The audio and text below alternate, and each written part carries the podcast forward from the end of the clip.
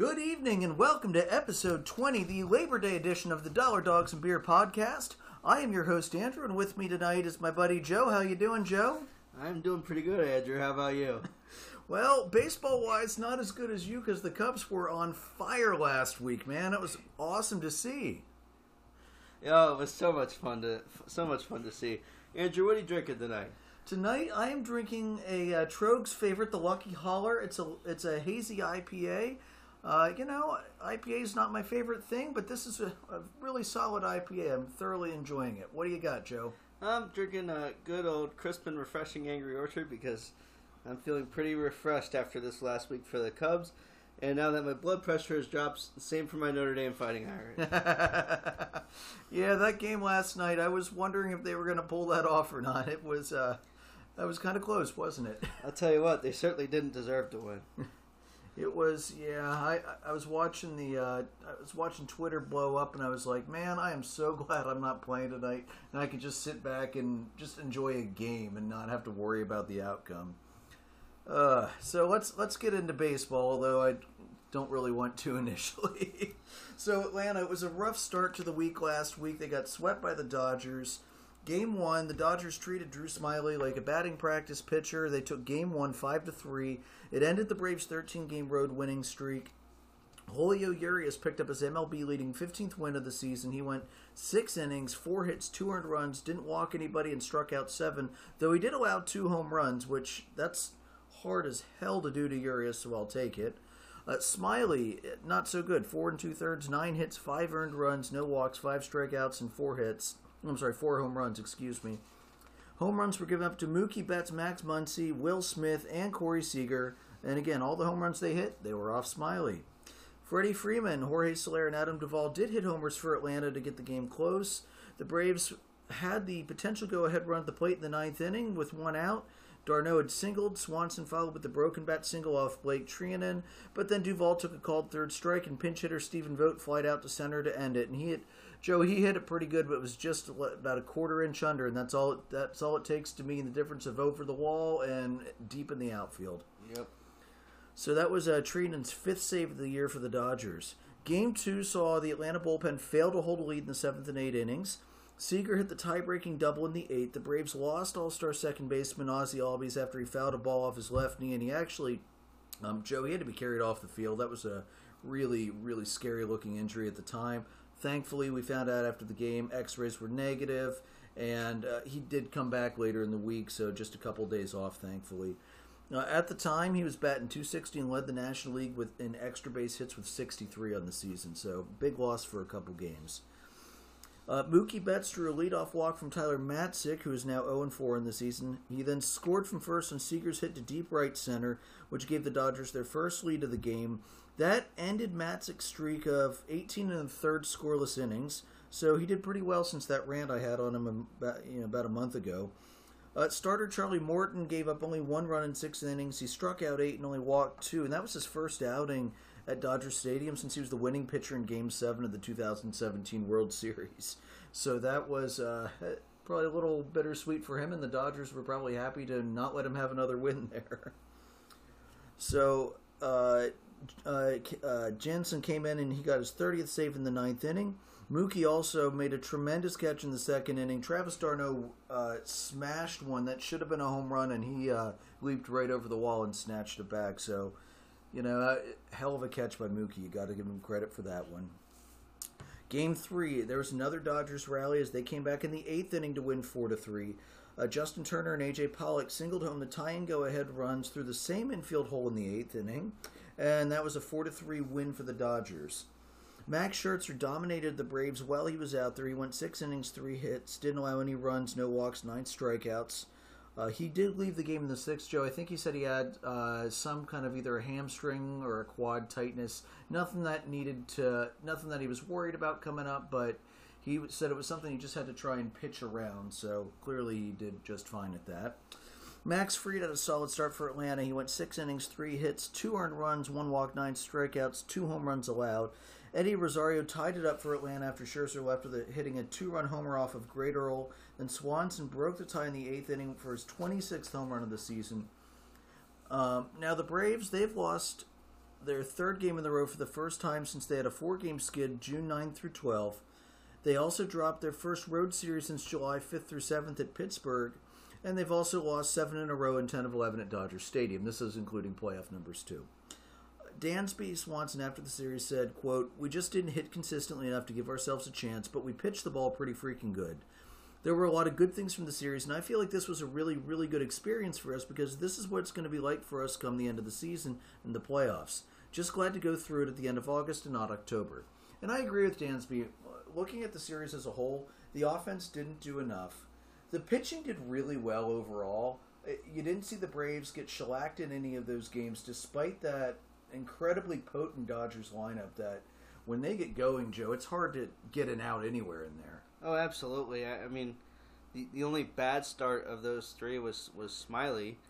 Um, you know, another wasted start by Charlie for Charlie Morton, another wasted start for Max Fried.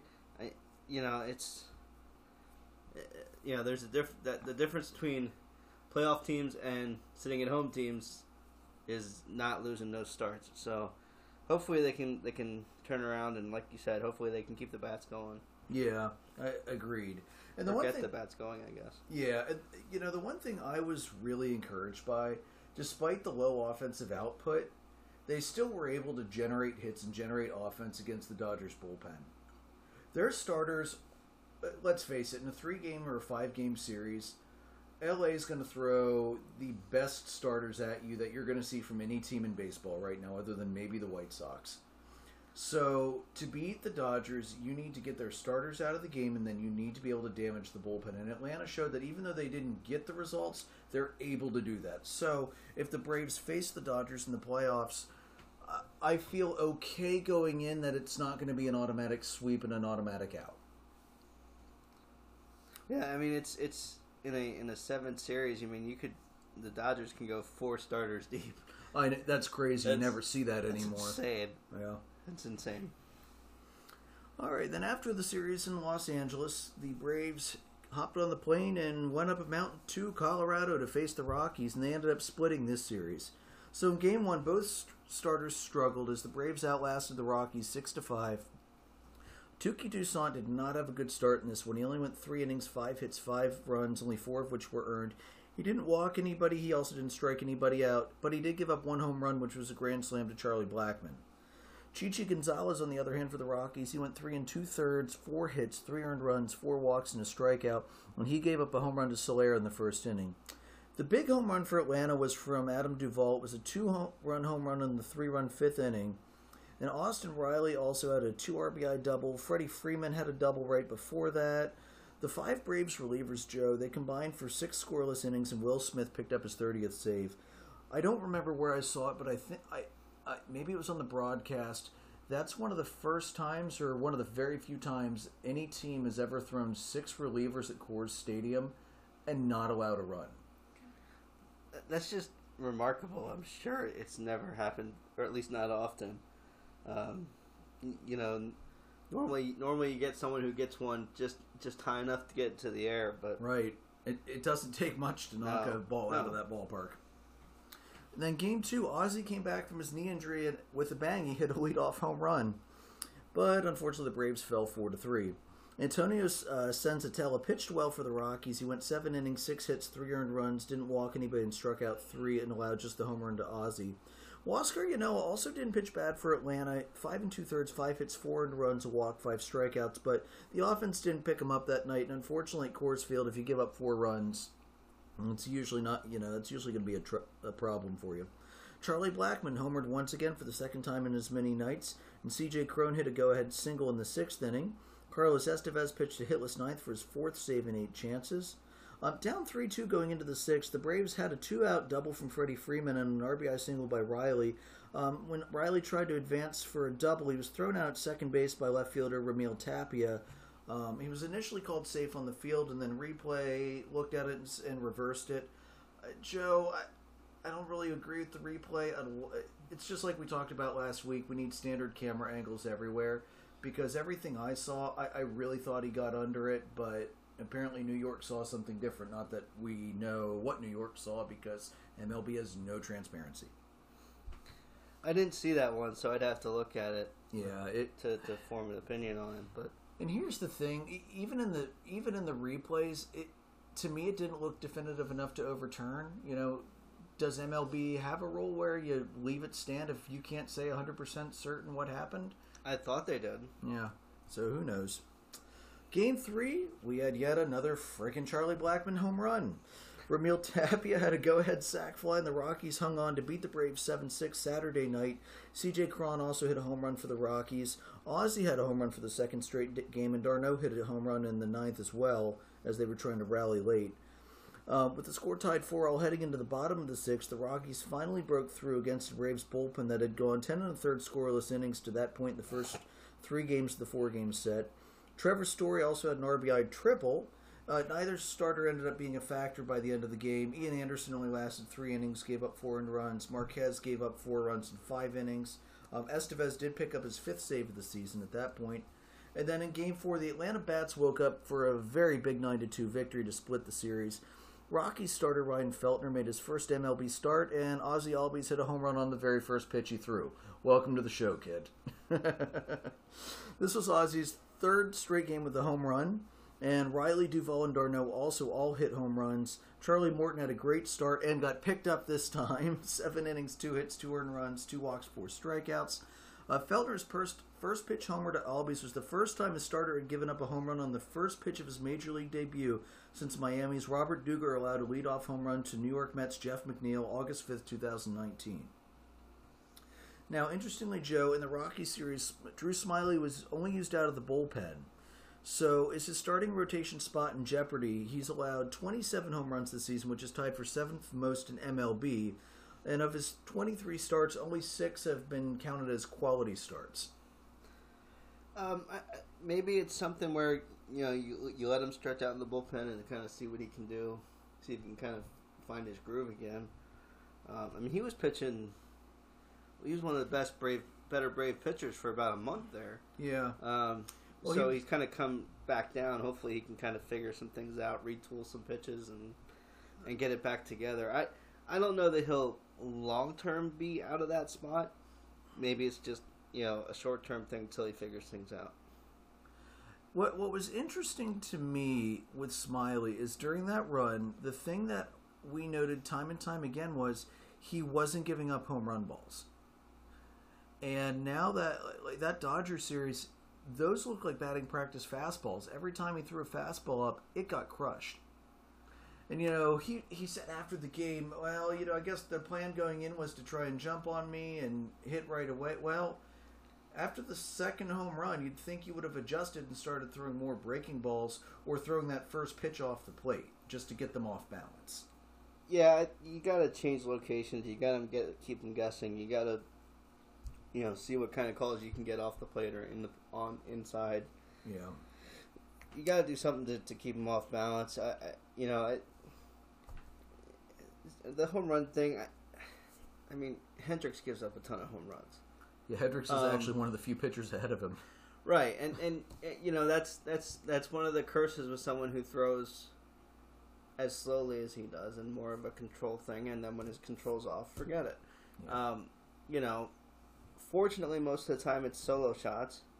Um, I don't know if that's the, the case for for Smyly, No. but it, uh, with with Hendricks, a lot of times it's solo shots. With Alzolay, a lot of the times it was solo shots. So, uh, if giving up the home runs doesn't necessarily scare you, it's how many are you giving up and how many people are on when you do it. Yeah.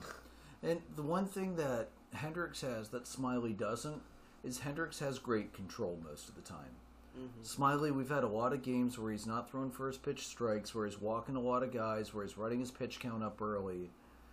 Uh, something that uh, Jeff Francoeur was talking about during the Dodgers game was that should the Braves look at running Smyly four innings and then Touki Toussaint four innings, so instead of doing a six man rotation, put the two of them together, have Touki start sometimes first depending on the lineup, and then Smyly relieve him. You know, it. Fortunately, Snitker has options. I, I don't know necessarily that I like that idea. I, I think Touki has pitched fairly well the last couple weeks. I don't think we want to do anything to mess with the rhythm he's got. Yeah, I, I tend to agree with that. So we'll see what happens. Yeah. Um, a fun note, Joe, that I just saw earlier today after I finished typing this episode. This is why you have no idea this is coming. The Braves are the first team in MLB history to have four infielders with 25 plus home runs and 70 plus RBIs in the same season. Freddie's at 28.73, Ozzie's at 26.89, Dansby's at 26 and 80, Riley's at 29.87. Mm-hmm.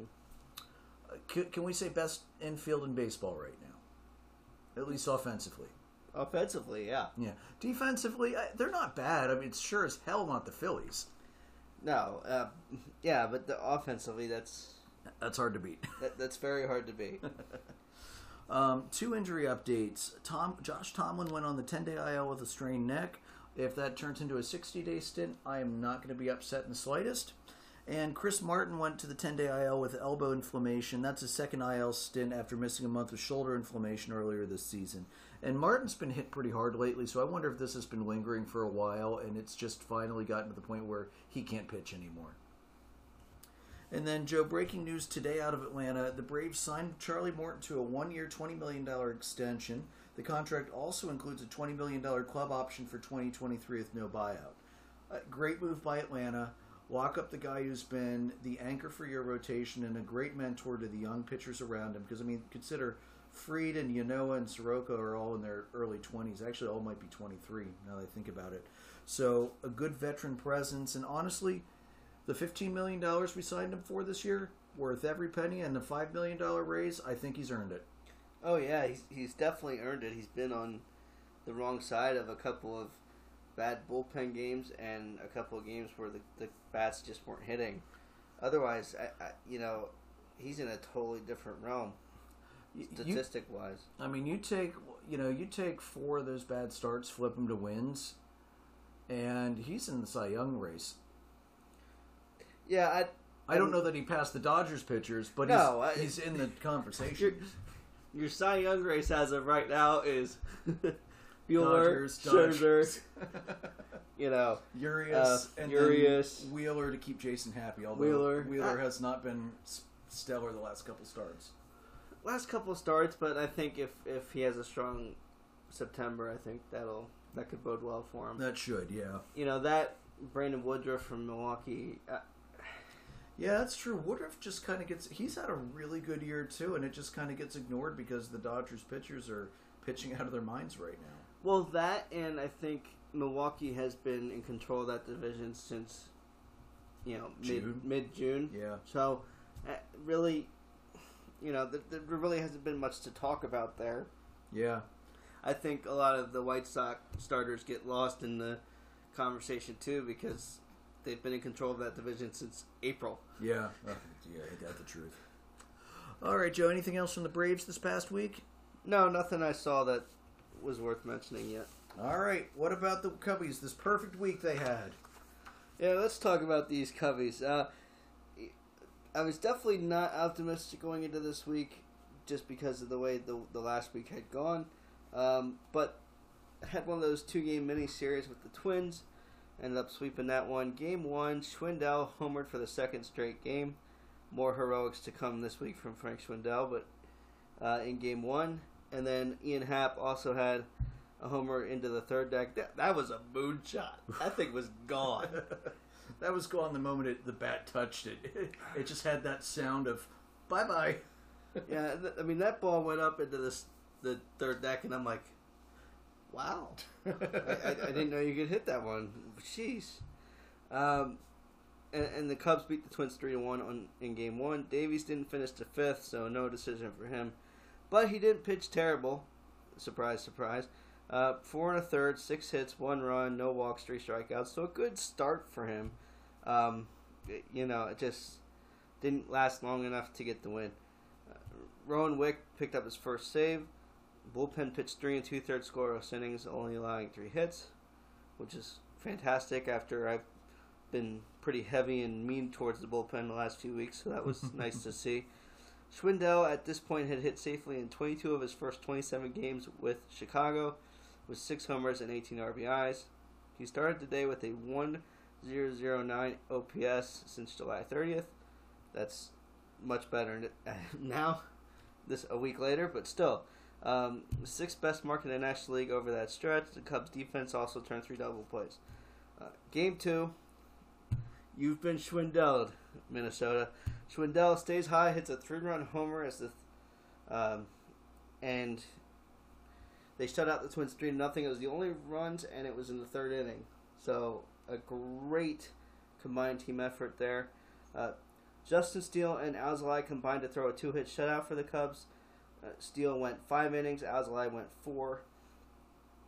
Uh, Steele's first win since being called up to be in the rotation. Alzolay picked up his first save. Four innings, forty pitches. That that's dang efficient, and I'm glad that he's you know figuring some things out and getting a chance to to fine tune some stuff now. Um, there's less pressure on him. I think that's kind of helping. Uh, Olympian Joe Ryan made his MLB debut for the Twins, and other than the three-run home run to Schwindel, he had five innings, three hits, three runs, a walk, five strikeouts. Not a bad start, but when your offense isn't helping you, you're not going to get anywhere with that.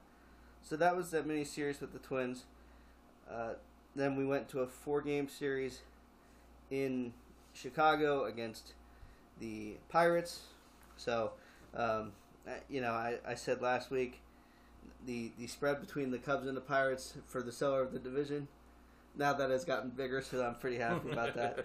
Uh, so uh, they swept the Pirates in four games. Game one, Cubs win this game six to five because the Pirates are the Pirates. Um, in the eleventh inning, Alcantara scampers home from third. The second baseman Wilmer Difo mishandled this this fly ball uh, to second. It, it drops in, and uh, that was Ian Happ who hit that. Um, Ian Happ's first walk off hit, if you could call it a hit. I guess it's an error. Whatever it was, it was a win. But but anyhow, um, you know, so so it was a good a good game for them. Off, you know, they, they were able to, to battle in this game. Uh, Ortega and Happ homered for Chicago. Ian Happ had a really good week for for the Cubs this week. Uh, and Alcantara logged his first three hit game of his career, so that's again good start for him. Uh, he's kind of a liability on defense, like Ryan Gosling and Remember the Titans, but well, hopefully he can uh, figure out the defense and and be um, a real strong piece for them. Gives them a lot of options. Uh, first three game win streak for the Cubs since the five game run between June 8th and the 13th. Pirate starter Mitch Keller had a stellar start, wasting going six innings, six hits, no runs, no walks, eight strikeouts. Pirates tied it in the ninth against Rowan Wick with one out and the bases loaded. Michael Perez drove in two runs with a pinch hit single to right. Uh, Keegan Thompson got just five outs for Chicago. He didn't have a good night, um, allowing three runs and four hits. He also struggled his previous start, so um, in that start, it was he gave up uh, four runs in two plus innings. in That seventeen to thirteen loss to the White Sox. Uh, Adrian Sampson, Scott Effross, and Adam Morgan combined to pitch six and a third innings of hitless, hitless relief for Chicago. So, again, some good notes there, but I mean, the fact that they were able to to save a, a rough start there for Keegan Thompson, who's two bad starts in a row. So hopefully he can I, I don't know what's going to happen there, but um, hopefully he can figure some things out. The more reps he gets, the more work he gets. Mm-hmm. Um, I think Wilson being back is going to be huge for him. Yeah, absolutely. Um, not that Chirinos isn't a good catcher, but I think that that experience and leadership from Wilson is going to be a, a huge help to him. I think. Yeah, veteran leader catcher is something that cannot be overlooked and ignored for how valuable that is to a club and your pitching staff. Absolutely. Uh, so yeah, game one, game two, Cubs win this game six to five. Uh, Hermosillo and Schwindel both hit home runs. Hermosillo also had two doubles, I think, in this game as mm-hmm. well. So he's why he doesn't get to start, I have no idea. He has really he's not started, I don't think, other than once or twice since he came up, and the offensive numbers are showing that he should start. Why Hayward is still starting at this point, I have no idea. Defense. Defense. But right. defense only. Like, why don't you bring him in in the seventh or the eighth as a defensive replacement? That's that, that to me would make sense. I think uh, Hermosillo has earned it. Yeah. I think he needs to get in there. Hopefully he does. Um, Anthony Alford for the Pirates hit two long home runs, uh, including one that was a 469 foot monster shot. So yeah, in, in Wrigley, that's a monster shot. That's a monster shot anywhere but the polo grounds dead center. right. Um, Hoy Park for the Brew- or for the Pirates also hit a home run. Uh, Alec Mills went five and two thirds, seven hits, five runs, two of which were earned. No walks, six strikeouts, three home runs. So not his best start, but uh, good enough to not put him in a deep hole, and good enough. I don't know that he got the win, um, but still good enough. The Cubs defense committed two errors in this game. They also hit into three double plays. Ian Happ singled in the third, doubled in the fifth, singled again in the seventh. He's batting 342 in his last 20 games. His average is now 208. Uh, He had a really good beginning of the year.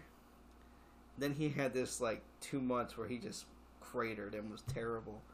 Um, and, and now he's back to, to really seeing the ball well, really hitting well. He's got another couple years here um, that they have control of him, at least next year Mm-hmm. um, and I think maybe a year after that. So I'm not exactly sure what's going to happen with Ian Happ. Hopefully he can, you know, find it and lock it in as opposed to finding it and then losing it and then finding it again. Uh, so we'll see what happens there with him. Uh, Cubs bench coach game two, Andy Green uh, was in charge of this for uh, up or he's in charge now until uh, Rossi comes back. He tested positive for COVID. And interestingly enough, in that game, Joe, uh, Andy Green actually got ejected arguing a call out at He second did. base. He did. And as he walked back, to, he said after the game, as he walked back into the clubhouse, he actually had no idea who was running the Cubs for the rest of the game. He assumed it was the pitching coach, but he, he really had no idea because I'm sure he wasn't expecting to, to get ejected in his uh, first game as manager. Right, right. So that was game two. Game three, Cubs rally in the ninth, win this one seven to six. Uh, benefit of replay, as far as I could sell, tell, and I've watched it play more times than I can count. I, I still agree with the call. He still was safe. I didn't see him make a tag. Um, so Schwindel hustled out hard on a uh, single deep to the hole at short, between short and third um, and hustled out and beat the throw there. Got an RBI single uh, and capped the three-run rally with two outs in the ninth inning. So all of those runs with two outs. They were down six to four at that point. Um, Schwindel had three hits, including a solo home run and the RBI single in the ninth. Uh, the solo home run sailed into Wrigley's left field video board. So, I, I He you crushed know, that one. yeah. Uh, he's really becoming a folk hero. Uh, he's been affectionately named by uh, uh, Jon Sciambi uh, Frank the Tank. So there's a new Frank the Tank in Chicago. Um, I keep uh, the the guys will tell you they're tired of me sending the uh, "You've been Schwindelled" picture. Actually, I love it. Jason might be tired of it, but I think it's hilarious. Um, and that it's just he's just been on a tear. It's been fun to watch. Um, five homers in six games, ten for the year. Uh, Rivas, Alfonso Rivas, has been up for a couple of weeks. Uh, last week we said we, we talked about how he had his first pitch, first at bat, first, hit. um, so he's been he's been a nice addition. Singled home run in the ninth that drew the Cubs within six to five, and then Ortega tied it when uh, right fielder Ben Gamel couldn't make a diving catch on that play. Um, uh, so uh, he did make a great. Ben Gamel did make a, an amazing catch in the ninth inning on Sunday, um, robbing Wilson of a of a of a hit there in the ninth. Um, before again, uh, our favorite hero here uh, won won the game again. Uh, with, so uh, again, back to game three. Gamel didn't make the catch. Runners on second, third. Schwindel hit a grounder that Kevin Newman gloved in the hole. Newman pivoted, made the midair throw to first. It was wide, and Moran came off the base uh, to catch it. Schwindel made a dive into the bag, narrowly avoided the tag. Again, play withstood video review, and it, I'd be honest with you if if I didn't think he got it, but he got it. Now, I watched it a bunch of times too. I think they made the right call not overturning it. Right. Um, so, I don't know. He, he pulled his uh, his El Mago impression out for that game. Um, and Javi had a good week last week too. So hey, um, maybe there's something to that. Uh, Hendricks got roughed up in game three. He went four and a third, five hits, six runs, all of them earned, three walks, one strikeout, a home run, as we've talked about. Um, he did get his thousandth strikeout, so um, there was that bright spot. But he just he's not been too good here the last week or so. Um, and Contreras returned to the lineup in Game Three from the IL. He went over three, a walk, a run, two strikeouts. Uh, game four, all out slugfest for the Cubs. They eventually won this one 11 to 8. Who else? Frank Schwindel hit a go ahead grand slam in the eighth. Duffy homered twice. One of those was a grand slam as well. Duffy had three hits total for the day. Jason Heyward hit a home run. Uh, Schwindel has homered in three straight games and six of the last seven. Seven of the last eight after today. Uh, Bryan Reynolds hit a grand slam and had four hits for the Pirates. Uh, Yoshi uh, Tsutsugo. Tsutsugo also went deep for Pittsburgh, which has dropped now six straight uh, after Sunday's game.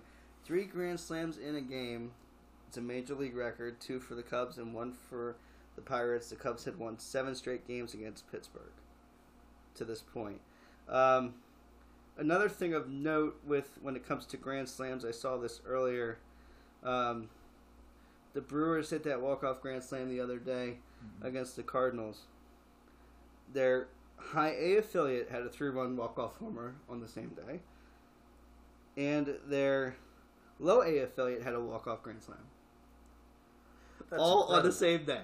That's incredible. Uh, that that was something I thought was interesting of a note. Um, It's kind of stuff I love about baseball.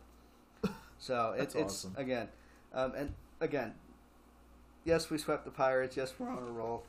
Uh, that Ben Gamel catch in the eighth of, of Sunday's game was amazing. Yes, it was. Um, I will give him credit for that and tip tip my hat to him. Uh, Schwindel was announced as Rookie of the Month for August. He batted 344 last month with six homers and 18 RBIs. Um, which injury updates? Bote got called back up today. Andrew Romine is DFA'd. No loss. Except for having the brothers Romine. Yeah, I did like the brothers Romine, but let's be realistic. He is not the Romine they uh, need on the active roster right now. No, and, and he's 36, so um, maybe he'll get another minor league contract next year, get another shot. Yeah, Um, the highlight of that was him and his brother getting to throw to each other yeah, that was really Uh, cool. in a game a few weeks back. Uh, the question for Cub fans or any fan really is which nickname do we go with for uh, Mr. Schwindel here? Frank the Tank or Schwindy City? Uh, I'm gonna have to think about that one. That's th- those are two fantastic options. Uh, not, to be honest, I don't know which way I'm gonna fall on that. I'm gonna I- have to think about that I, one. the other thing is, I think we have a new, um, a new, uh, you know, we have we've coined the phrase being degrommed. Now we have a new phrase. I think being schwindeled is a new phrase for the show. So Oof, man, and he that that offensive week last week. I I'm just gonna say it now. He is tops of my top hitters of this past week. Holy crap! What a week. if he wasn't, you're a homer. Yeah. Anything is, else? Any you're a uh, homer. any other thoughts for? Yeah, I had one note I wanted to make from uh, Olympiad Joe Ryan. He, other than the third inning when the Cubs scored all three of their runs, he pitched really well. He retired the first six batters he faced. He had the bad third inning, and then he retired the Cubs in order in each of his other four innings. Three hits, one walk, five strikeouts in five innings. That That's, wow, That's a that's a great start. yeah, not bad. Good good job for the Olympian. All right, so let's talk about the Phillies next. I'll I'll do the first half for you, Joe. So the Phillies started the week by sweeping the Nationals, which I God, I'd hope so. The Nationals are pretty terrible. Um, this this is like whether you know when Atlanta sweep the Orioles. God, I hope you did. Exactly. Well, I, but as we're going to find out later this week, you know. So in game one, Bryce Harper and Brad Miller hit home runs. Uh, Ronald Torreyes hit a three RBI triple. Har- that was Harper's 10th home run in August. Also his 100th career home run hit in Washington Stadium. Uh, Kieboom hit a home run for the Nats. Wheeler earned the win, although it wasn't a great start for him. Six innings, five hits, four earned runs, four walks, four strikeouts, and a home run allowed. Josiah Gray had his shortest outing for the Nats since they acquired him at the trade deadline. He went four innings, seven hits, six earned runs, three walks, four strikeouts, and a home run allowed. And then Alvarado earned his fifth save of the season. In game two, Bryce Harper was a huge factor in game two uh, as he hit the go ahead single in the, the six run sixth inning to help push the Phillies past the Nationals 12 to 6. Rafael Marchan, Andrew McCutchen, and Brad Miller all hit two run home runs. Kieboom hit another home run for the Nats. It's back to back games for him. Patrick Corbin took the loss. He went five innings, nine hits, six earned runs, four walks, four strikeouts, two home runs allowed. He now leads the majors in losses. The Phillies offense picked up picked up Matt Moore, who pitched absolutely terribly. He went three and a third, six hits, five earned runs, five walks, two strikeouts, and a home run allowed. Uh, the Nationals, Joe, they completed a seven and twenty record in August, their worst full month since going five and sixteen in April of uh, two thousand nine. Woof. Yeah, Wolf is right. Ugh. In Game Three, that was delayed until Thursday because of rain. McCutchen drove in four runs, and the Phillies erased a six-run deficit against the Nationals to earn a seven to six victory, and that was a three-game series sweep. Nola was disappointing again in this start. He went four innings, six hits, six earned runs, two walks, five strikeouts, and two home runs allowed. The Phillies have scored at least seven runs in seven consecutive games for the first time since June of 1933. I guess they were due. Juan Soto hit a home run. He had four RBIs for the Nationals. I mean, Juan Soto, the dude's doing everything he can to try and make that ball club be at least AAA level. I mean, give him props for that. Uh, Lane Thomas also had a home run for the Nationals. The Phillies' rally was aided by a fielding error from Nats second baseman Luis Garcia, who hesit- who then, after the error, hesitated on a double play ball that should have ended the inning, but only got one out and scored the go-ahead run. Then Ian Kennedy picked up his 22nd save. The Phillies improved to 13 and 6 against the Nationals this season. They trailed by at least three runs in seven of their victories over Washington, the most such wins ever by a team against an opponent in a single season in the modern era. That's per uh, Stats LLC. Um, Joe, I, not not really too much to see here, other than the Nationals just blowing it continuously. Did you have anything else that you wanted to note from this half of the week?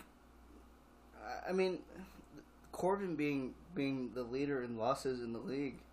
I mean, he he was looking to be pretty promising earlier in the year, so he's really fallen off um, as far as his effectiveness. And again, that's probably because you know they had all new players Mhm. now, but still, I I I didn't expect that from him. Uh, Matt Moore continues to do what we expect him to do, Yeah. which is not pitch well, and you know, fortunately, uh, you know Bryce Harper's there to pick him up.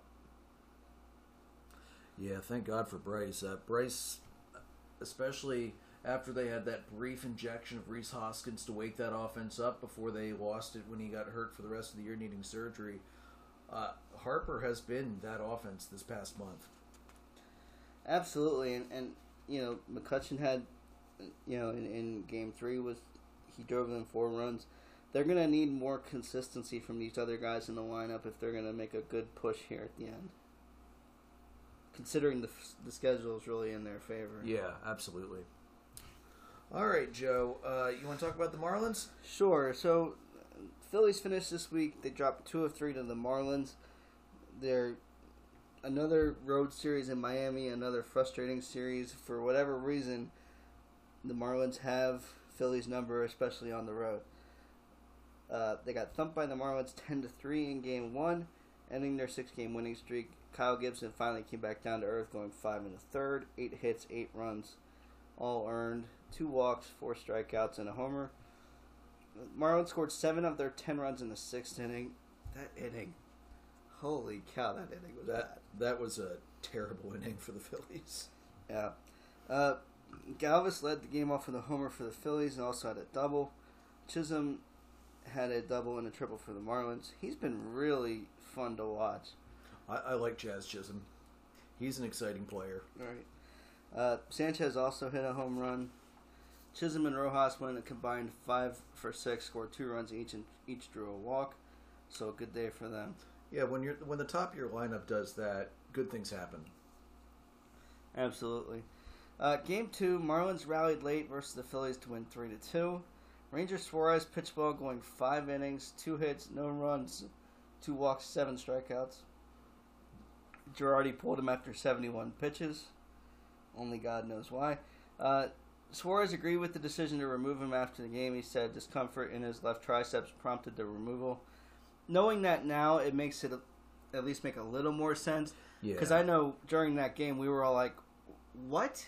Yeah, I, I thought he'd What- throw him out what- at least one more inning. What? What is it with with uh, catcher managers and managing pitchers? Holy cow!" Who knows? But that that at least makes some sense. Yeah. Um, you don't want to hurt him. You need him right, Right. now, and he's really been pitching fairly well. So I mean, it was a good start. I'm just, it's unfortunate he wasn't able to continue and pitch yeah, absolutely. in this game. Um, it's not expected to interfere with his next start, so that's a good sign as well. Uh, Lewis Brinson hit a go-ahead two-run homer in the bottom of the eighth inning off of Archie Bradley. It was uh, Bradley's third blown save of the year. Miguel Rojas also had an RBI double earlier in the eighth. Dylan Floro earned his eighth save. McCutchen hit a leadoff homer, and Suarez added an RBI double. So He tried. he, he tried to do it himself too, and that's you know, all you can ask for in- in game two. There, game three, Herrera hit an RBI single in the tenth inning, and the Phillies averted a three-game sweep, beating the Marlins four to three on Sunday. Harper and Galvis also hit homers, and Harper's I don't think that wasn't a solo shot, or today's was not a solo shot. I don't know if yesterday's One of, one of them wasn't a solo shot. Um, Herrera went had been 0 for 4 before driving in uh, the automatic runner Freddie Galvis from second with his hit off Dylan, Dylan Floro in the 10th. The Phillies went with a bullpen game opening with Coonrod. Hector Neris earned the blown save in the sixth when De La Cruz had a RBI fielder's choice after an error earlier in the inning by Brad Miller. Brad Miller is either really good or really bad. Somewhere in the middle, not very often, but um, we either have good things to say or bad things to say about Brad Miller. yeah. Neris now has seven blown saves on the season. Ian Kennedy pitched two innings to earn the win. De La Cruz also hit a homer earlier in the game off of Falter. Uh, disappointing end of the week for the Phillies as they could not gain any more ground while Atlanta had a really rough week. Uh, Nola is not known for pitching well in September, so can he turn it around and have a a strong September after this? This second half has really been inconsistent. He's gone from tying a record to pitching awful. So ho- hopefully he can figure some things out because it would be really unfortunate for him not to be able to dial in, and they really can't afford for him to continue to struggle with the offense the way it is. Uh, injury updates for the Phillies: Vince Velasquez hit right middle finger blister through three innings in a rehab start Thursday at Le- AAA Lehigh.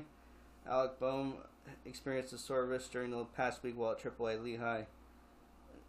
You know, the beginning of the week started so well. Losing two out of three to Miami certainly didn't help them. Um, I don't know that they they would have swept this one, but at least getting two out of three really would have made a difference for Philly. You know, this is what we've been talking about the last couple weeks. You need to take. You don't need sweeps, but you need to take two out of three, three out of four, whatever it is, against the bottom half of the division. These are the games you need to win, and for whatever reason, Philadelphia consistently plays down to their opponents. They Well- play up to the good ones. They play down to the poor ones. Right, that's that's a big part of it, but I also think, um, you know, this this bullpen. Sometimes they're great, sometimes they're terrible. Some of these guys, sometimes they're great, sometimes they're terrible. But the Marlins just have their number regardless of the situation in the last couple of years. So I, I mean, I. They always have. you're hoping to at least get two. To not get two in that series um, is obviously disappointing. Getting one at least makes you feel a little better, but two would have really helped. And there's a weird scheduling quirk this year for the Phillies, Joe. Well, they are in the easy part of their schedule. None of their division games in September are at home. They're all on the road, which doesn't bode well for a Philadelphia team that has struggled on the road all season. Right, I think that certainly is not going to help them, um, but hopefully they can can iron out some wrinkles here and and I mean, if if they're in DC, that's one thing. If they're in Yeah. Atlanta or City, that's D- another. DC, in DC, I wouldn't be. That's not really a true road game for them for the rest of the year because the Nationals are so bad, and DC's so close to Philly. Philly fans will go down south to DC to watch the Phillies. Yeah. So they should that should be basically a neutral site game for them. But yeah, Miami, they're not going to get a lot of fans down there. Right. Granted, there's only going to be 38 and a half people there anyway. So speaking of Aaron Nolan, September, here are his numbers between 2018 and 2020. Pre-September, he was 30 and 9 with a 279 ERA and 62 starts. In September, between 18 and 20, 4 and 9 with a 444 ERA and 17 starts. In 2019, in particular, he went 0 and 3 with a 651 ERA and 5 starts. So, I don't know if it's late season fatigue. I, I, I don't know what it is for Aaron Nola, but they need him to step up this year. They they can't afford Nola being a hole in the rotation this late in the season. No, it's it's absolutely unacceptable at this point. So hopefully he can figure that out and, and become less of a liability for them. Yeah. All right, so looking at the other local teams, uh, the Orioles decided to be the Orioles. They dropped two out of three from Toronto, but then they came home and took two out of three from the Yankees. Or actually, I'm sorry, they were on the road for that series. So go figure. And then they came home today to start a series with the Royals. So we'll see what's going to go with the Orioles. They might get a little momentum into the Royals series and take a game or two.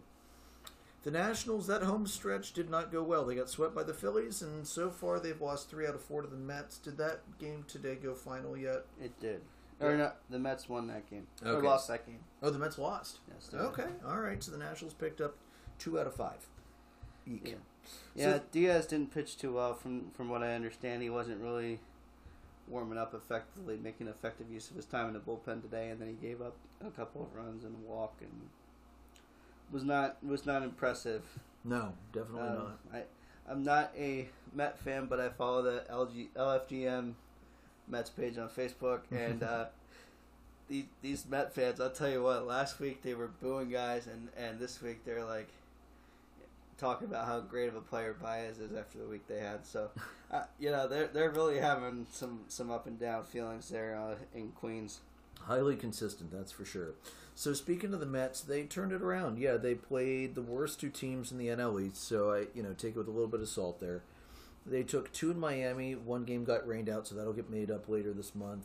And then three out of four, or I'm sorry, so they end up three out of five on the road in Washington.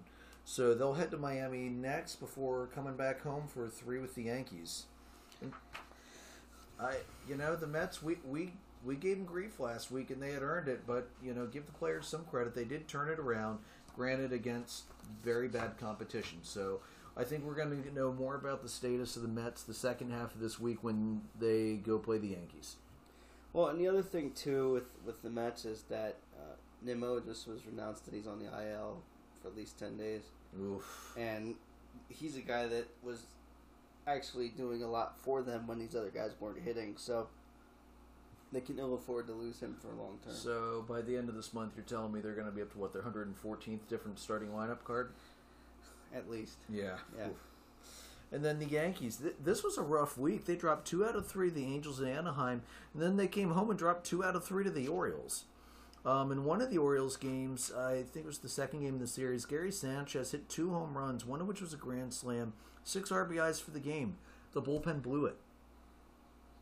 Uh, the Yankees have had bullpen issues all year, and this is certainly not going to help the Yankees fans feel any better going into the playoffs. I, I, I mean, you, you hate to see it. You hate to see it. my only question is why the hell couldn't they have done that when they were in Atlanta? That's my only question. All right, guys, we're going to take a quick break. We'll be right back. All right, welcome back, everybody. So, looking at our secondary topics, we're going to start with a story out west in San Francisco. The Oracle Park concession workers are going on strike. Per the union, the Unite Here Local 2, 96.7% of concession workers at the San Francisco Giants Oracle Park have voted to strike for safety, health care, and hazard pay. At least 20 concession workers have been infected with COVID 19 since the stadium reopened. The workers are employed by Bon Appetit, a company contracted by the Giants. They worked Saturday night 6 to 1 loss to the uh, Dodgers, and the union president Anand Singh said they will also work Sunday's series, fi- Sunday's series finale. Excuse me. Ballpark food service workers' 96.7% vote yesterday to authorize the strike shows that we're ready to do whatever it takes to win health care, hazard pay, and safety on the job, Singh said in a statement on Sunday. We're going back to the negotiating table on Wednesday, Thursday, and Friday of next week, and workers will report to work for today's game. It's outrageous that COVID infections weren't enough for Bon Appetit and the Giants to start taking more effective safety measures, but we hope our strike vote will be the jolt they need. In a statement to ABC 7 News on Saturday, the Giants said they are encouraging Bon Appetit and Local 2 to, quote, work productively to reach an agreement as soon as possible. Quote, the Giants make the health and safety of everyone working and visiting Oracle Park a top priority. We operate our venue in compliance with local and state health requirements. So, I, you know, I never really thought about that, Joe, that I, I just assumed that the concession workers would be getting hazard pay of some variety. I mean, you saw grocery workers getting it, you saw retail workers getting it, fast food workers getting it. I, I'm actually a little surprised concession workers weren't included in that, especially in a state like California. Yeah, I, I mean, I hadn't heard anything about about this till now, so it's, um, you know, we'll we'll see what happens here with these with these workers and see what what uh, can be worked out. Yeah, and the the Giants are on the road at least for the first part of the week, so this gives them time to uh, get things hammered out and get an agreement reached before the team comes home. So hopefully that hopefully that ends up resolving well, both for uh, Bon Appetit as well as for the concession workers. All right, so looking at the playoff picture, if, if everything ended right now and we started playoffs, Joe, here's what we're looking at. In the AL, your one seed is the Rays, the two seed is the Astros, the three seed is the White Sox. Wild card one would go to the Yankees, and wild card two would go to the Red Sox. In the NL, if it ended today, your one seed is the Giants, the two seed is the Brewers, the three seed is the Braves. Wild card one goes to the Dodgers, and wild card two goes to the Padres. So, Joe, what changes do you think are going to happen between now and the end of the season? I don't think the Padres are in that wild card two spot. That's the first thing that sticks out to me. Um, I don't know who that team's going to be yet, whether it's the Phillies or whether it's um, you know whoever loses between the Phillies and Braves, whoever loses that division could be in that spot. Um, I don't think it's San Diego. They they haven't been consistent enough at, at late to, to really give me enough confidence they're going to stay there. Uh, the Reds have not done enough to to uh, get a stranglehold on that position. So I, to me, that's probably the loser of the NL East or Cincinnati in that wild card two spot for the NL. Um, before I do the AL, what do you think of the NL? So for the NL, I I'm curious if it's going to be Giants or Dodgers. Because you know the Dodgers are going to be pushing hard until the end of the season to try and get that top seed. So let's see. Going right now, the difference between the Dodgers and the Giants is only one game. I could see the Dodgers passing the Giants to take the division and bump the Giants down to the wild card. And the Dodgers have been to the playoffs enough that, to know that they don't want to be in that cluster mess of a one game playoff which is just dumb. They should go to three if they're going to do it. But I, I digress. I, I think what the Dodgers have going for them, if they are in that wild card scenario, is whoever pitches on Sunday, you, you're guaranteed likely to have a strong starter for that wild card game, no matter who it is. Yeah, that's very true. Um, which which I think certainly helps them. Um, that that NL the Giants that's their, their division to lose at this point. Yeah, I do agree with that. Um, I also agree with you. I don't think the Padres are going to hold the second wild card. I think it's either going to be the Reds or the Phillies. I don't think. Here, here's the thing, Joe. I don't think Philly's going to catch Atlanta. They last week they should have taken two out of three from Miami, and they fell on their face. They have a history of playing down to lesser opponents, we're going to find out a lot about the Phillies this week because they have to go out to Milwaukee to play the Brewers, and then they've got four with the Rockies. So theoretically, it could be anywhere from one and two to two and one with the Brewers. The Rockies, they should take three or four at home.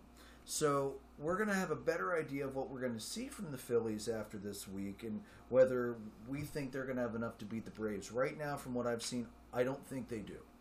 Right, and I think uh, I mean the other thing, the other team to, to keep in mind just after the last week is, and we'll learn a lot more about them after the week they have this week. But the Mets, can they do enough to get even closer? I mean, because last week they were what seven, now it's four or three and a half. I mean, I, a week ago we did not think that was going to happen. No, and that is a fair point. The division race in the East, they're only four games out right now. I don't expect them to take the division, but I'm I'm, I'm saying as far as a wild card, Yeah, that, that could be a, another potential wild card two team. I That's think. true. Here's the thing: the Mets played the bottom of the NL East. I want to see them do that against teams that aren't garbage. I mean, technically, even St. Louis isn't isn't out of the wild card yet. They're still they're only three and a half games behind the second spot. So even St. Louis, although I, I truly I don't think St. Louis has enough pitching this year. I don't think they have enough hitting this You year. I, I would agree with you there. I, I t- to me, the, the team that sticks out is like you said, either the Reds or, uh, for me, either the Braves or the Phillies. Whoever doesn't win the division. Yeah, not those are the not saying for sure that the Phillies can catch, but it, whoever doesn't win that that NL East will be in that wild card two spot. I think. Well, and the other thing that worries me about the Phillies, and I think Jason would agree with us on this, who's going to step up with Hoskins gone? JT Realmuto is playing with a hurt shoulder and hurt knees. That's why they're playing him at first base right now to try and give that shoulder a break. So, if JT would, if his shoulder would hurt to the point that he needs to take some days off, who else is going to step up in that lineup? You've got Segura's playing great, McCutchen's playing great, Harper's playing great, Miller's hit and miss. hmm What else is there? I don't know. I mean, does does Alec Bohm come up at some point? But he just got hurt. Right. So I mean, that's just It, it's a mess. It- when when Hoskins came back and they went on that streak. It was just like, It- okay, this is this is Yeah, this, this is when is- they make the run. This is the Phillies Um, lineup that they've been waiting for for months and months. And boy, when they got that lineup plugged in, that was a great lineup. They Oh, played yeah. fantastic baseball. We'll, we'll see if they can figure that part out. Hopefully, um, someone can, can fill that, that void and fill that, that role. Or kind of like what we saw with Atlanta when Acuna went out. You, you know, Freddie started hitting. Riley went on his tear that he's been on. You, you know, other guys are going to have to step up for the Phillies to really make a run here, one way or the other. Um, and then with the AL, to me, I, I don't know that the Red Sox are going to be there when this is all said and done. Um, it kind of depends what Toronto does here the next week or two with with their schedule. Um, I I don't know if it's for sure going to be another NL East team or AL East team, I should say. Uh, the other one to me is is the A's. Can the A's put enough pieces together to get back in that wild card spot? So here's the I don't think they will, but Here's the wild card standings in the AL right now. The Yankees are a half game up on wild card one. Boston's wild card two.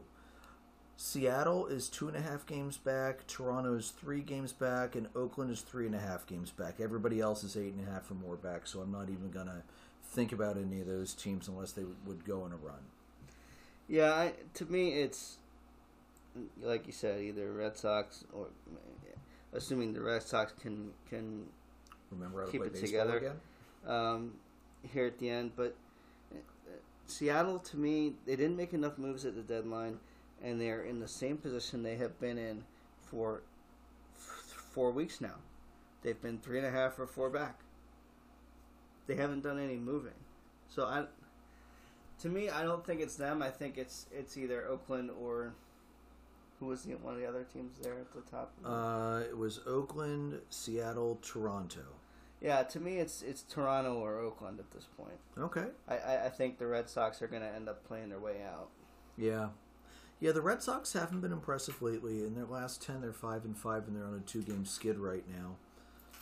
Um, and the the Yankees haven't been great either. They're three and seven in their last ten on a three-game skid. So really, the entire wild card for the AL could change dramatically in the next couple weeks. I, I, Joe, I think we're both safe to. I, I think it's safe to say both the central leaders, uh, the Brewers and the White Sox, we can lock them in. We don't have to worry about them going anywhere. The White Sox are up ten. The Brewers are up eleven. Uh, short of a historic level collapse, the central teams are locked. Uh, yeah, I, I don't see anything changing there. Um, I don't see us having another situation where, um, you know, like the Mets did a couple years ago, where they lo- lost seven games in the month of September. Yeah. Um, I don't see that happening in the Central, at least.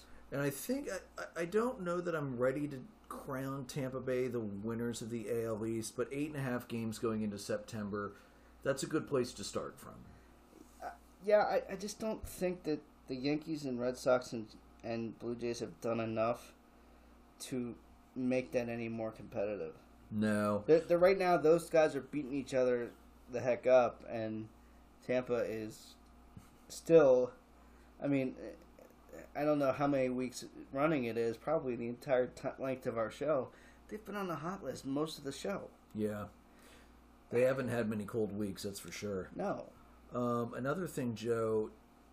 Well, it's true those teams have been beating themselves up. Both Toronto and Seattle right now are on five-game winning streaks. So right now they are pulling it together. The question is, is it too little, too late, and can they sustain it through the month? Um, I think the Rays are going to take the top seed in the AL. I, I, I think that's almost guaranteed. They've got about a nine-game lead over the Astros and the White Sox for that right now. The Astros and the White Sox are literally a half game apart, so the two three seed will swap back and forth a few times. Uh, I, truth be told, it doesn't really matter. It's just going to be home field positioning because they're going to play each other, and the Rays are going to get whoever comes out of that mess in the wild card. I, man, I've got a I've got a real hard time picking picking the two AL wild card teams right now. I I feel like it won't. I, I agree with you. I don't know that it's going to be Seattle. They they also have a negative forty six run differential. They're the only team of the five major teams in playing in the AL wild card right now. They're the only team with a negative run differential. So I, I think the Yankees did just enough at the deadline to to secure the wild card spot. yeah, at least I, one of them. I, I think, you know, Rizzo's back now. Um, Gallo's been pretty good for them. You know, the, the the wild card, for lack of a better word, um, is Aroldis Chapman for the Yankees. Isn't So- that the truth? Aroldis Chapman has been such a liability out of the bullpen this year. I don't think anybody predicted that when when we were looking at everything before the season start that started this year. He has been One of the worst relievers available for any team. Which, considering the dude throws 101 miles an hour, you wouldn't think that would be the case at all. I mean, yes, he's picked up 25 saves this year.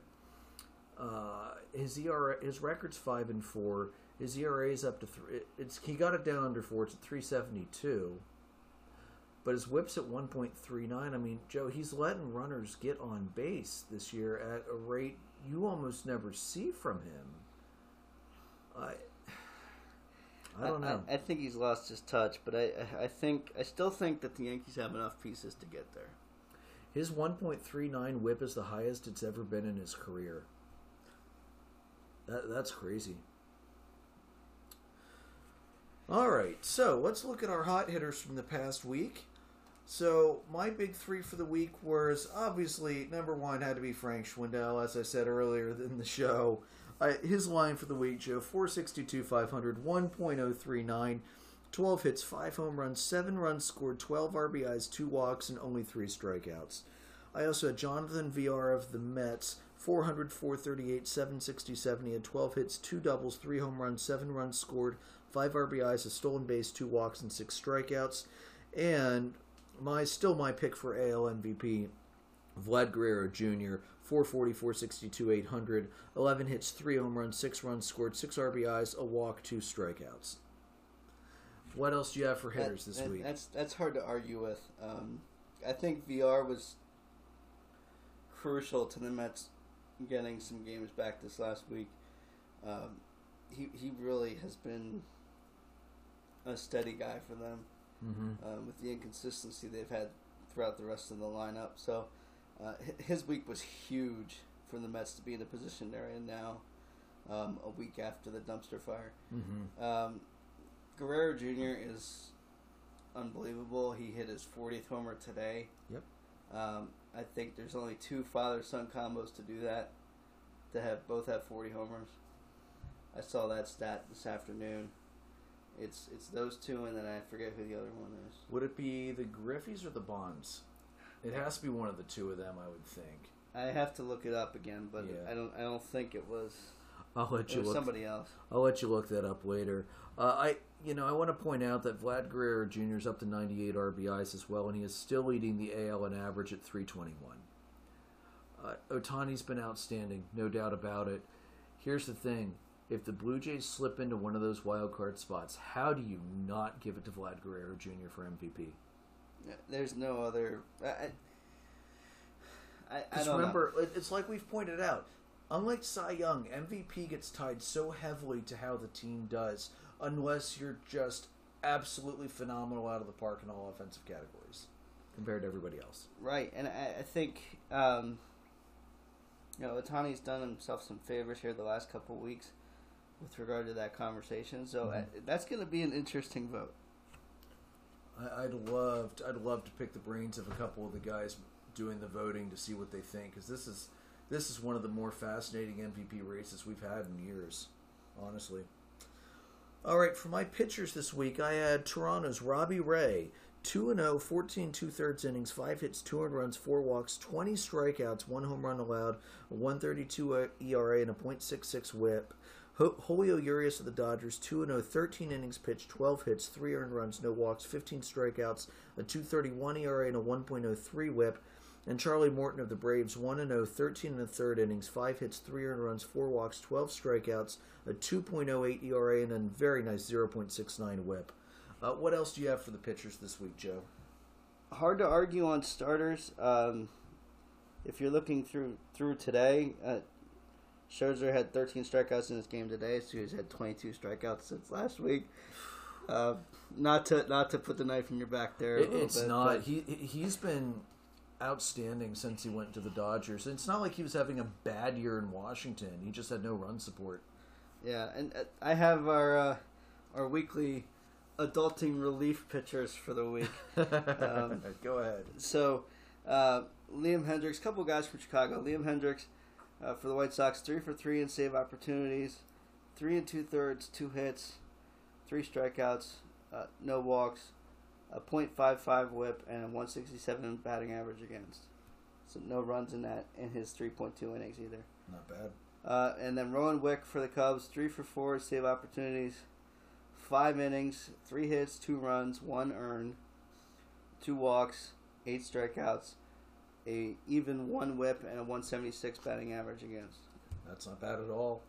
You know, it, it's interesting, Joe. We were talking about some of the AL pitchers in the AL Cy Young Award in the uh, group chat this week, and you know, I, I took I took some time to actually look at the AL leaderboard because I don't do it often with their pitchers because I don't really follow the AL very much. And you know, Jason thought I was mentioning Robbie Ray because I don't want a Yankee to win it and Gerrit Cole, but listen to this, Joe. Robbie Ray right now leads the AL in ERA at 2.6.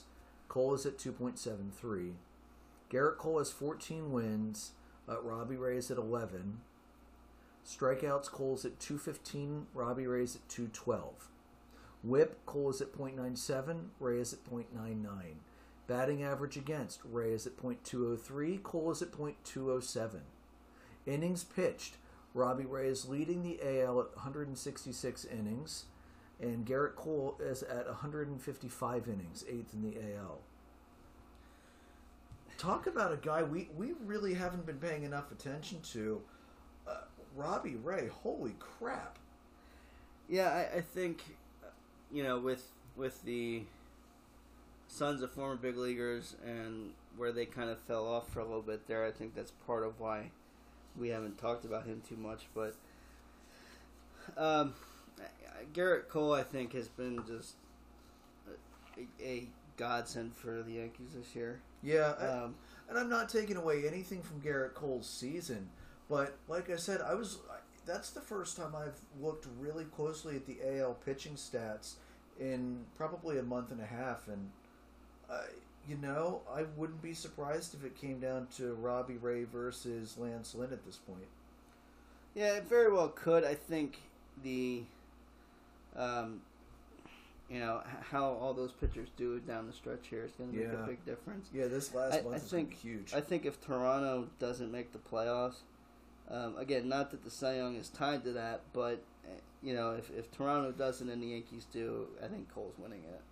Yeah, that might be what pushes it over because he and Cole are so close on so many statistics. That's absolutely insane. Right, and, and I think the innings pitch thing. I think, I, I think Cole was out for a couple weeks Mm-hmm. at, with COVID, and another time I think with an injury. So Yeah, without that, I, I think it wouldn't even be it wouldn't be as close as it is right now true. from that standpoint. Yeah, that's very true. All right, hot teams for the week. I had the Phillies, the Mets, the Brewers, the Cubbies, the Dodgers, the Rays, the Blue Jays, and the Mariners. Uh, did you have anybody else you wanted to add? I didn't. Um, I, I mean, I- don't know that Jason would think that the Phillies are hot right now. Um, the Mets. Hey, I used the same logic for the Phillies that I used for Atlanta last week, so he can shut up on that one. yeah, I, it was it was still the, the, the Mets had a the Mets had a good week. The Mets had a good week against awful competition. Um, not to take away from it, obviously, because a they, they needed it. Yeah, um, in, in the worst way possible. I think um, the Giants, for me, just because they were able to take two out of three in that Dodger series, uh, they're able to maintain control in, in that division. I that was a heck of a series to watch. Honest to goodness, I was. Uh, I, you know me. I'm not. I don't watch West Coast baseball very often. I was thoroughly enamored watching that Dodgers Giants series. Yeah, I think I think because they were able to maintain control um, of that division out of the out of the weekend, they're they're on the list. Not necessarily for how many wins they had the last True. week, but to maintain control of the division and take that last series. Where where if you're at a tiebreaker situation, I think they I think the Giants now have a one game uh, lead on that series. Then I, I think so right. so I mean you, you've you've secured yourself. If if it comes down to a, it can't come down to a tiebreaker, you're going to win the division. all right, yeah, I, I, I, I can't argue with that. That makes a lot of sense. Yeah, I think to the Mariners, I think we have to see if they're able to do enough and have another other things go their way uh, to really to make a run here. I just don't think that they're going to do enough down the stretch here. All right, guys, we're going to take a quick break and then we'll be right back.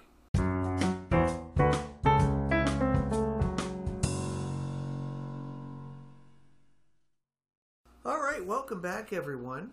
So, uh, Joe in the break was looking up the other father son duo to hit 40 home runs in a season. And, Joe?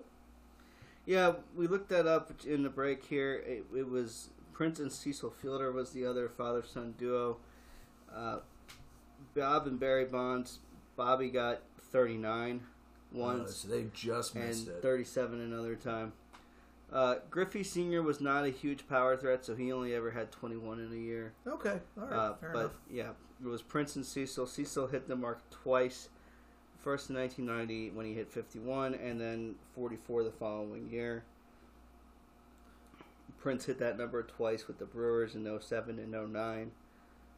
Um, Senior hit 42 homers when he was 24 with the Expos, and then hit it another time the next year, hit 40 homers. He has 449 for his in his Hall of Fame career. Vlad Senior does. Can't argue with that. All right, and then one other uh, one other streak that ties an all-time Hall of Famer. So last week I mentioned how Wander Franco's uh, of the Rays, the rookie, he is up to he was up to uh, somewhere in the twenties last week for uh, on-base streak.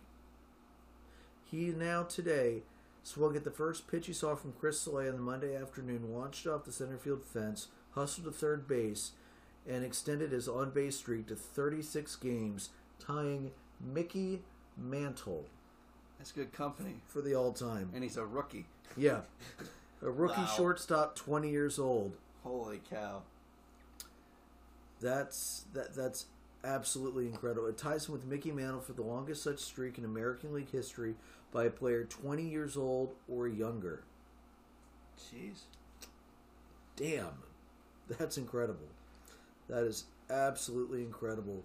When Mantle did his 36 ga- uh, game streak, Joe, that was September 5th of 51 through May 4th of 52. The only the only player with a longer on base streak for players under 21 Frank Robinson. He did it in 43 straight games for Cincinnati from May 26th to July 7th of 56.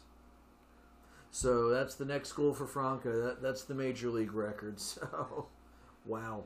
That's that's great company to be in, and he's only a rookie. That is just nuts. Not not bad at all, huh? No.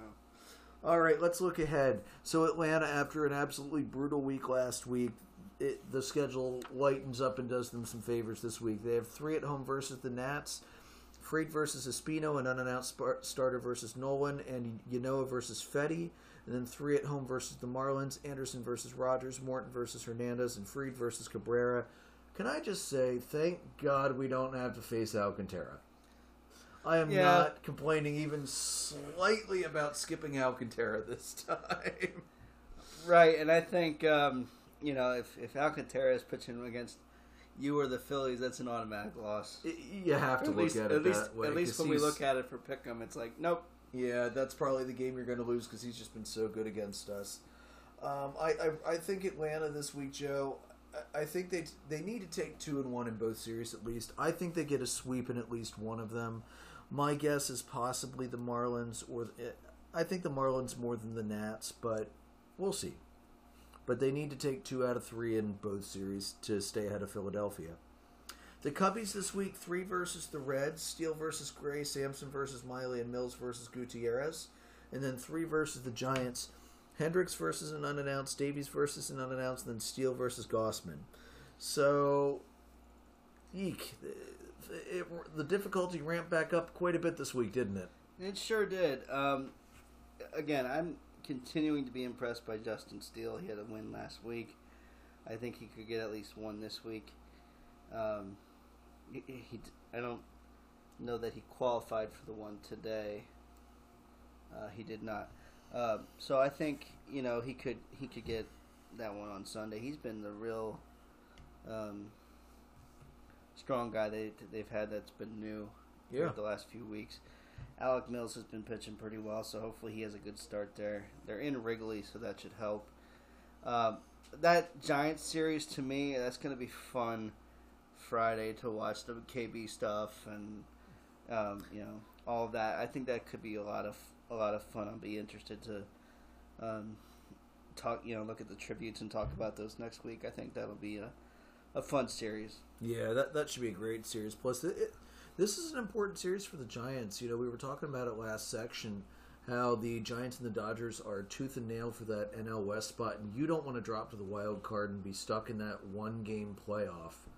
That that's not the place you ever want to be. So it's this is a big week for the Giants and the Cubs. They've been playing better at home lately, and y these are good pitchers for the Cubs to run out. I'd rather see Mills in Game Two than Davies, but uh, honestly, I think this lines up well for the Cubs to at least try and play a little bit of spoiler and take at least one, maybe even two games from the Giants.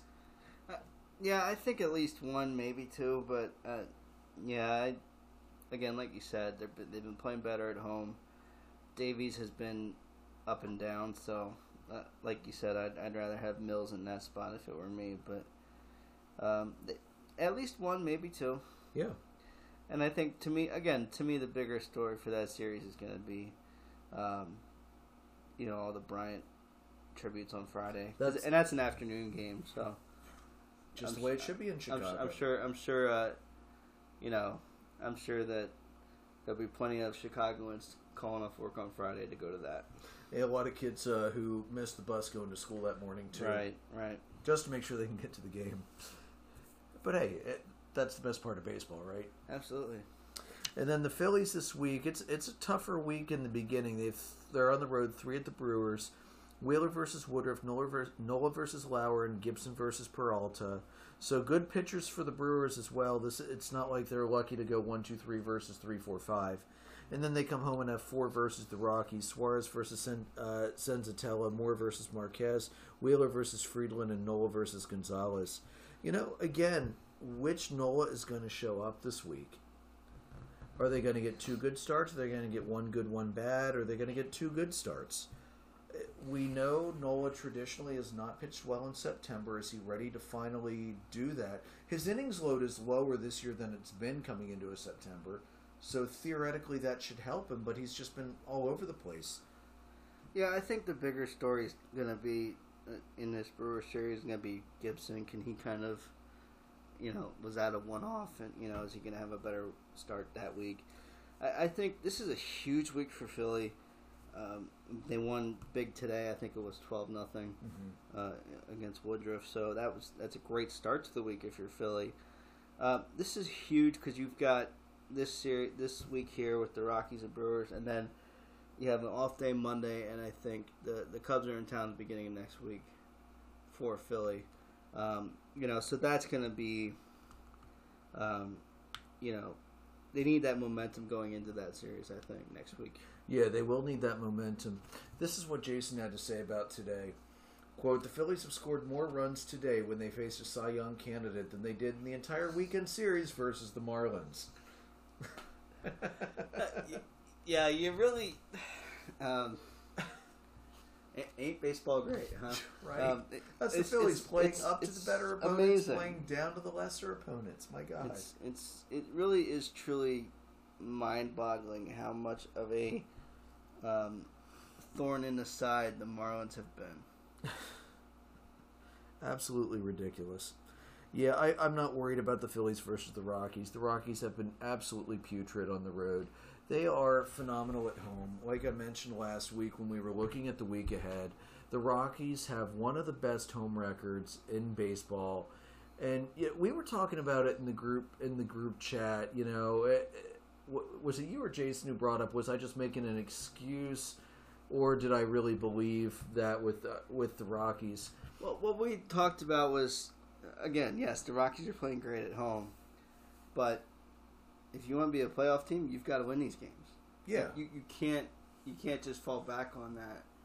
Um, that's not something that you're gonna accept in October if they go into L.A. or San Francisco. You're gonna be like, they needed to play better. No, I- do agree with that. That said, I my two points that I made in the group chat, and, I, and I'm going to make here.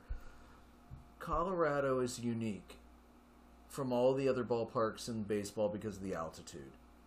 It's hard to pitch there because you can't get as much rotation on the ball, and the ball flies so quickly. You can make freaking Vince Coleman of the eight, 1970s and 1980s St. Louis Cardinals look like Barry freaking Bonds because of the thin atmosphere up there. This year, the Rockies have been for, are 45 and 25 at home. That is one of the actually that might be right now. That might be the best record in MLB. No, I'm sorry. The White Sox are 46 and 24. So they have the second best home record in baseball right now. And on the road they're 18 and 50. My god. Talk about an insane home field advantage. You're right. I wouldn't make that excuse with the Dodgers or anybody else, but just because Coors is such a unique stadium and with the Braves playing them one time a year in Colorado and never getting used to it like the other NL West teams do, it's why I, you know, I'm not going to make an excuse. They really sh- they should have taken two out of three or three out of four last week, but I'm okay with two and two because of the factors of Colorado and everything that happens when teams play out there. Right, I understand what you're saying. I, I just, I, I think it, it just to initially I was like, okay, but if they did that in the playoffs, we would not be having the same Right. conversation. Yeah, absolutely, absolutely. Um, one other thing too that I remember, I, I years ago I read Whitey Herzog's biography. Uh, I actually think it's an autobiography. If you ever get a chance, Joe, I do recommend it. He talks about his time with the Royals and with the Cardinals. He actually uh, mentioned, I believe he played in the minors when there was a minor league. Te- I don't remember who. I think it was the Yankees affiliate, but I don't remember. Maybe a single or double A team in uh, Denver. And Whitey said, "Man, if I ever had the chance to manage up here, all I'd want were guys that can throw hard and throw good sinkers to induce ground balls. I wouldn't want any other kind of pitcher out there because curveballs don't break right out there. sliders are not as effective, and it, it, it's crazy the difference playing it playing out there versus anywhere else. It really is. Oh, agreed. Absolutely. But that said, the Rockies in Philadelphia this week, they're going to get crushed.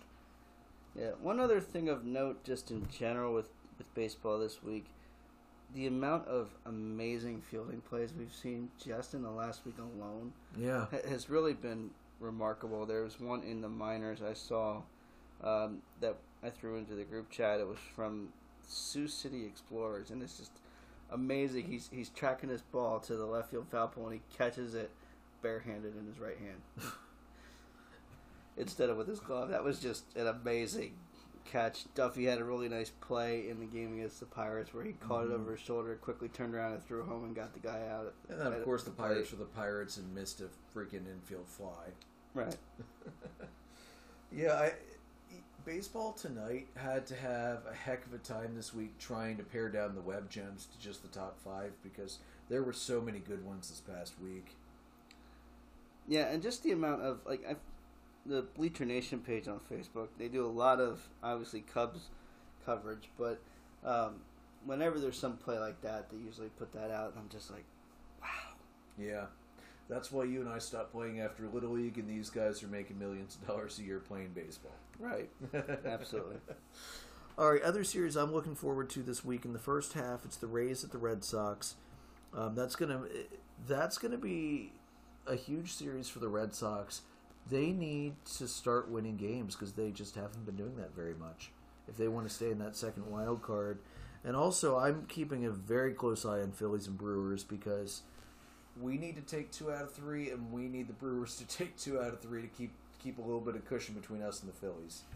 And then second half of the week, I'm looking at Yankees Mets. One because you always look at that. that that's a Subway Series you always look at, and they're also playing on the anniversary of 9/11, and the Mets are going to be bringing back the uh, black throwbacks that they actually wore for that game. I think the Yankees and the Mets will be wearing um, NYFD and NYPD hats like they did that very first game after 9/11 all those years ago.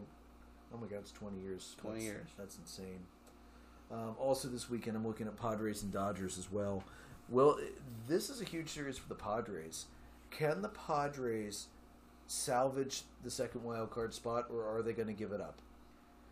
Yeah, and they start the week with the Angels, so I, I'm honestly to me, I feel like they they're just they're they're hanging in there because the Reds had a really bad week. Mm-hmm. I, I think otherwise, uh, you know, we wouldn't really be talking about them even anywhere close to it right now. Yeah, no, I agree with I'm, that. I'm kind of disappointed with how they've they've played because it, I mean we thought it was going to be this amazing three horse race to the finish, uh, you know, a few months back, and it's just been yeah, the two Giants and Dodgers and the Padres the have disappeared. Padres have fallen hard, fallen off so hard, and I, man, I I know Tatis got injured a few times this year, but my God, The- amount of plays that they made or trades that they made to improve their ball club and to not get enough on that return is to not get the results that they're expecting. Well, they and they only really made the one big deal to get Frazier from the Pirates. They didn't get any of the pitching, and they knew they needed pitching. I mean, Snell is great, no doubt about it, but Darvish They're- is hurt. Darvish has been hurt, and he wasn't even really. He was playing well, but he wasn't playing ace level before he got hurt. Yeah, when when your only acquisition around the trade deadline and in the beginning of August was Jake Arrieta, that's not uh that's not a recipe for success if you're the Padres and you're trying to stay in this. And if I remember right, Arrieta made one start, looked exactly like his previous ten with the Cubs, and then went on the IL. Probably. Yeah, so That's what happens. These pitchers have a really bad game or a really bad couple games and they disappear to the IL because of shoulder inflammation. Yeah. Well, like I said with Martin, I think I, I think the elbow inflammation is pretty legit because his ERA has taken a huge spike over the last month. He is, you know, earlier in the year he was the Braves' best bullpen pitcher, and now his ERA is back over the fours. So I, there may actually be something to that. Unfortunately, I, I hope he gets better soon. I, I love watching him pitch. I think the other series at the beginning of this week is is Mariners Astros. Can the Mariners, you know, make a an actual push here? Because they really haven't since the deadline. Other than the kind five, stayed in the middle.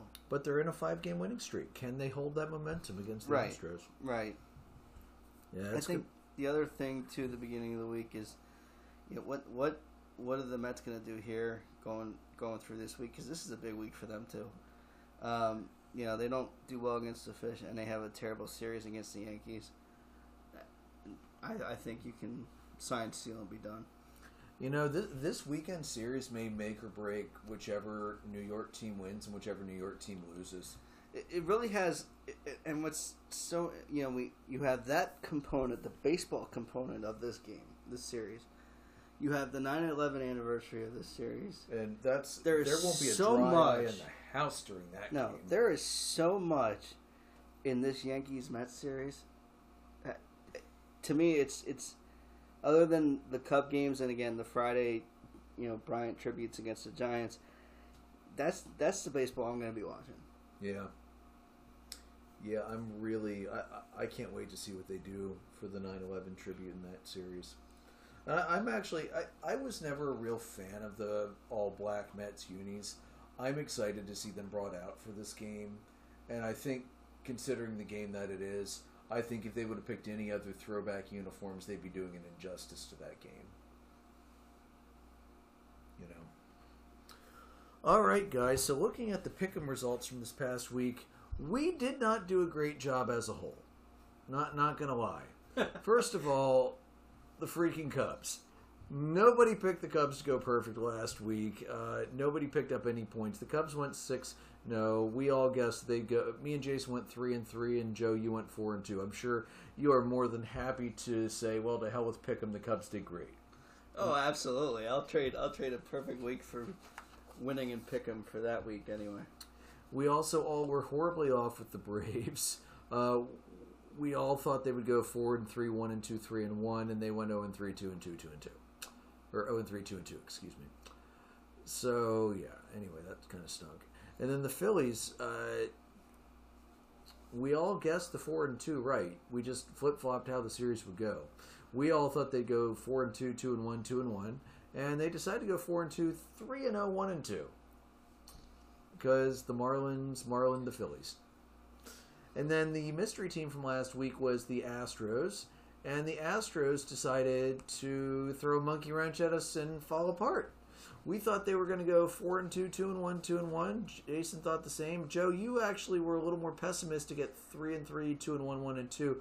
You picked up a half a game because they actually went two and four, or half a point, excuse me, because they went two and four, one and two, one and two, as they completely played like crap last week. So in the overall standings, Joe, you uh, you gained a half a point on Jason. The overall points are Jason at 37 and a half.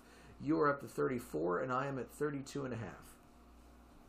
So well done last week for you, Joe. So we'll see, we'll see how it goes coming up next week as this thing gets closer and closer to the end and will you have enough to knock Jason off the pedestal? We'll, we'll find out. All right, guys, you can find us on Anchor, Spotify, Breaker, Google Podcast, Apple Podcast, Pocket Cast, Radio Public, and Spreaker. Follow us on our Facebook page, facebook.com slash dollar dogs and beer. On our Twitter page, at dollar dogs and beer. You can find us on Twitter. Andrew's at PyroLord314. Jason's at, at JRIEKER300. Joe is at JoltinJoe35. We are presented by Dark Arrow Podcast LLC. May your dogs always cost a dollar and may your beers always be cold. Have a good night, everybody. I hope it was a wonderful and safe Labor Day for you all.